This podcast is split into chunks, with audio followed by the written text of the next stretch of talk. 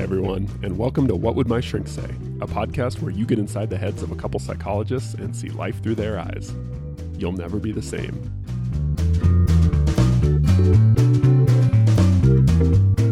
Oh, hey, Todd. Dr. Wignall. Happy Friday.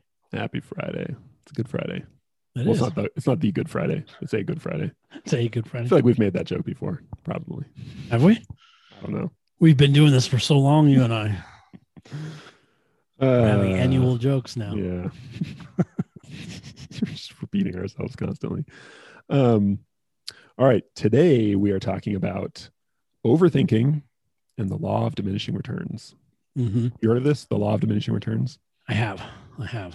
It's not something that gets brought up a lot in psychology per se, more like economics um, is what I sort of think of it as. But um, I think it, it applies a lot to this this very big problem of overthinking that we talk about all the time on this podcast. Because over there's a lot of different forms of overthinking. You know, worry about the future is a form of overthinking. Mm. Rumination on the past, right? Um, rumination on your own faults, like self criticism, right? Getting stuck on just thinking and thinking and thinking when it's not helpful and actually kind of hurtful. There, there's all sorts of examples of of overthinking.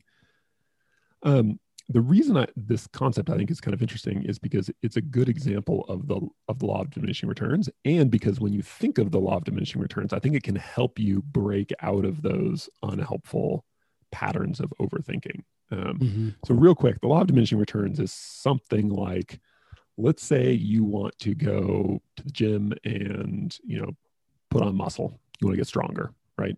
Maybe you, for whatever reason, right? You, you but you've never really lifted weights at all before.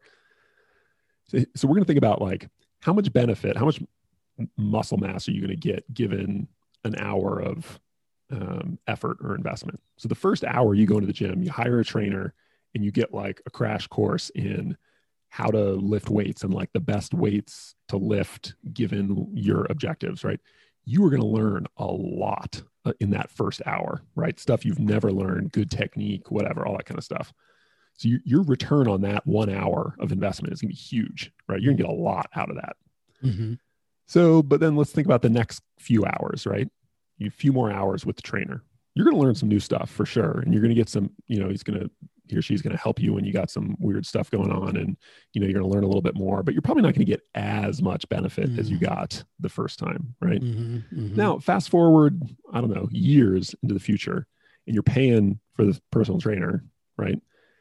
Your each session, you're going to get in terms of your return on that investment, that hour of investment, it's going to be lower and lower. Like as you get better and better as a weightlifter, right? It takes more and more hours for you to get similar improvements hmm right? early on because you have so much to learn. You're going to make huge leaps and bounds in progress, right? Right. Um, but as you make more progress, you're going to have to invest more and more hours to get smaller and smaller amounts of benefit. Right. Anyway, law of diminishing returns, right? This happens all over the place. You probably think of other areas of your life. Sure.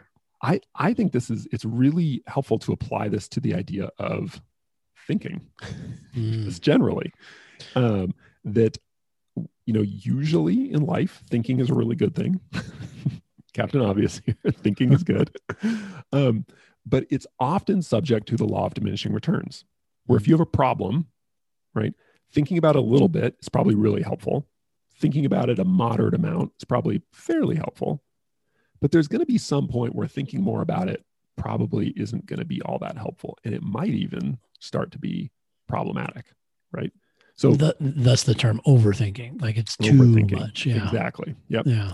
so like a concrete example of this is let's say you um you know uh, you're you're in a meeting at work and a coworker um gives you some like negative feedback about something you said hmm so thinking spending 10 minutes after the meeting thinking about oh yeah okay that section of the presentation what did i say? And like it, their feedback was this like is that true? That, that's probably pretty helpful right? Because it is possible you made some sort of mistake and it's good to kind of reflect on that right? Oh yeah i did i, I forgot to include this piece of information. I should definitely make sure I, I include that next time. So that 10 minutes of thinking super productive right? Really great but then let's say you you get back to work and then the thought comes up and you, you feel like this like jolt of anxiety as you remember that really brutal comment that your coworker gave you and you start replaying it over again in your head, right? The whole incident. So you're thinking more about it. You spend another yeah. 10, 20 minutes thinking about it. Mm-hmm.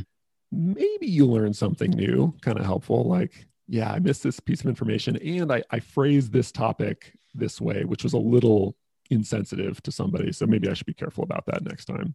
Mm-hmm. So you, you, get a little bit more benefit. You also get a lot more anxiety, right? Or yeah. shame or like whatever. And, and you've also been distracting yourself from the work you should be doing. So there's some pretty big cost starting to accrue with that thinking about this particular topic, right? There, there is some benefit, but there's the cost is definitely getting higher. Yeah. Then let's say you're you get home from work and you're at the park with your kids and you spend an hour at the park thinking about this comment, right, that your coworker made you're not probably you're you're probably very unlikely to get more significant insight about what happened to learn anything new or helpful right mm-hmm. but you're building up a lot of like anxiety and shame and frustration or whatever and you're also missing out on playing with your kids or you know whatever it is you want to be doing in that time mm-hmm. so you've hit the law of diminishing returns right a little bit of thinking helpful medium amount of thinking a little bit helpful a lot of thinking, at this point, it's all side effect and no benefit. Right, right, right. Yeah. So I, th- I think, but I think a lot of us assume that like, well, thinking is good. So the more thinking I do, the better. Mm. And if that's your underlying belief, it's really easy to get caught in these like long anxiety producing bouts of overthinking, right? Because you're yeah. just assuming more thinking is better. But in yeah. reality, it's worth considering it, does my thinking about this particular problem th- does a law of diminishing returns apply here are the returns on my investment of thinking completely equal or do they kind of run out after a certain point mm-hmm. what do you think does that does that make sense oh it makes total sense i think um like well like any behavior um it, it really only works if the context right. So as effective as thinking is you know you want to make sure it's contextually appropriate right? Like thinking about um, as you said this criticism from maybe a coworker about the presentation um, and, and you're looking at man I, it, an original kind of 10 minute sweep of that i might glean a lot from that mm-hmm. and, and come to some decision. Four hours of your attention being directed at that one slide.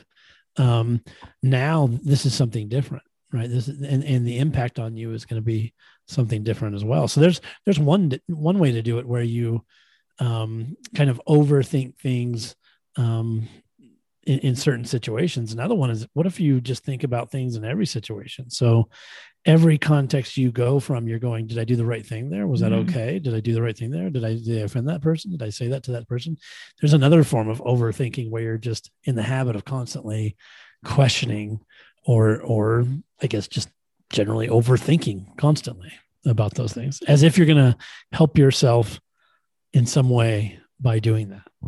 There's a great book um, called The Inner Game of Tennis. Have you ever heard of this book or read it? I think you've told me about that. I talked? I've probably talked about it before. Um, I think you have.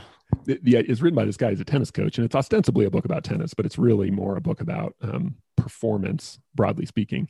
And what he says is that at the highest levels of performance in any area, but he uses tennis as the example. What causes people to succeed or fail is not how well they think in the moment. So a tennis champion in the last, you know, few sets of a, a of a, you know, tournament, they're actually their performance is going to get better the less thinking they do. Because the more thinking you do at that point, the more likely mm-hmm. you are to like um, sort of tangle yourself up and just kind of screw with all the good sort of training and instincts you've built up over time.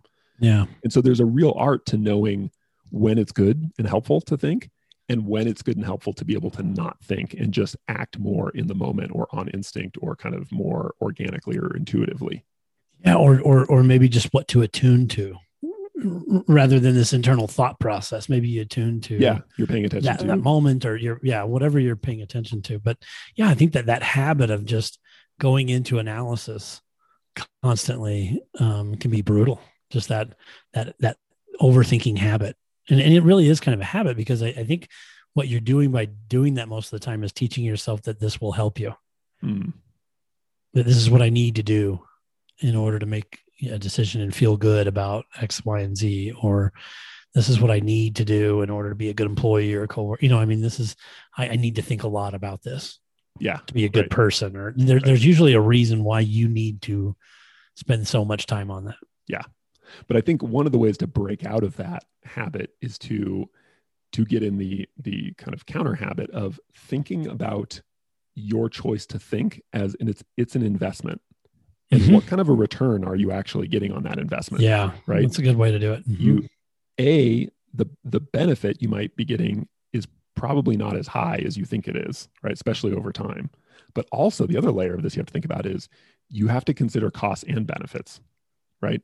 So for a given you know dose of thinking you could be getting less and less benefit and you could be getting more and more downside yeah. So, so getting in the habit of thinking about your thinking as it's a choice, it's an intervention, right? Yeah. It's an investment. And I don't, it's not always a good thing. Even though it is super good in so many situations, you really have to be careful and, and think through what's the cost benefit here of me thinking more about this particular thing.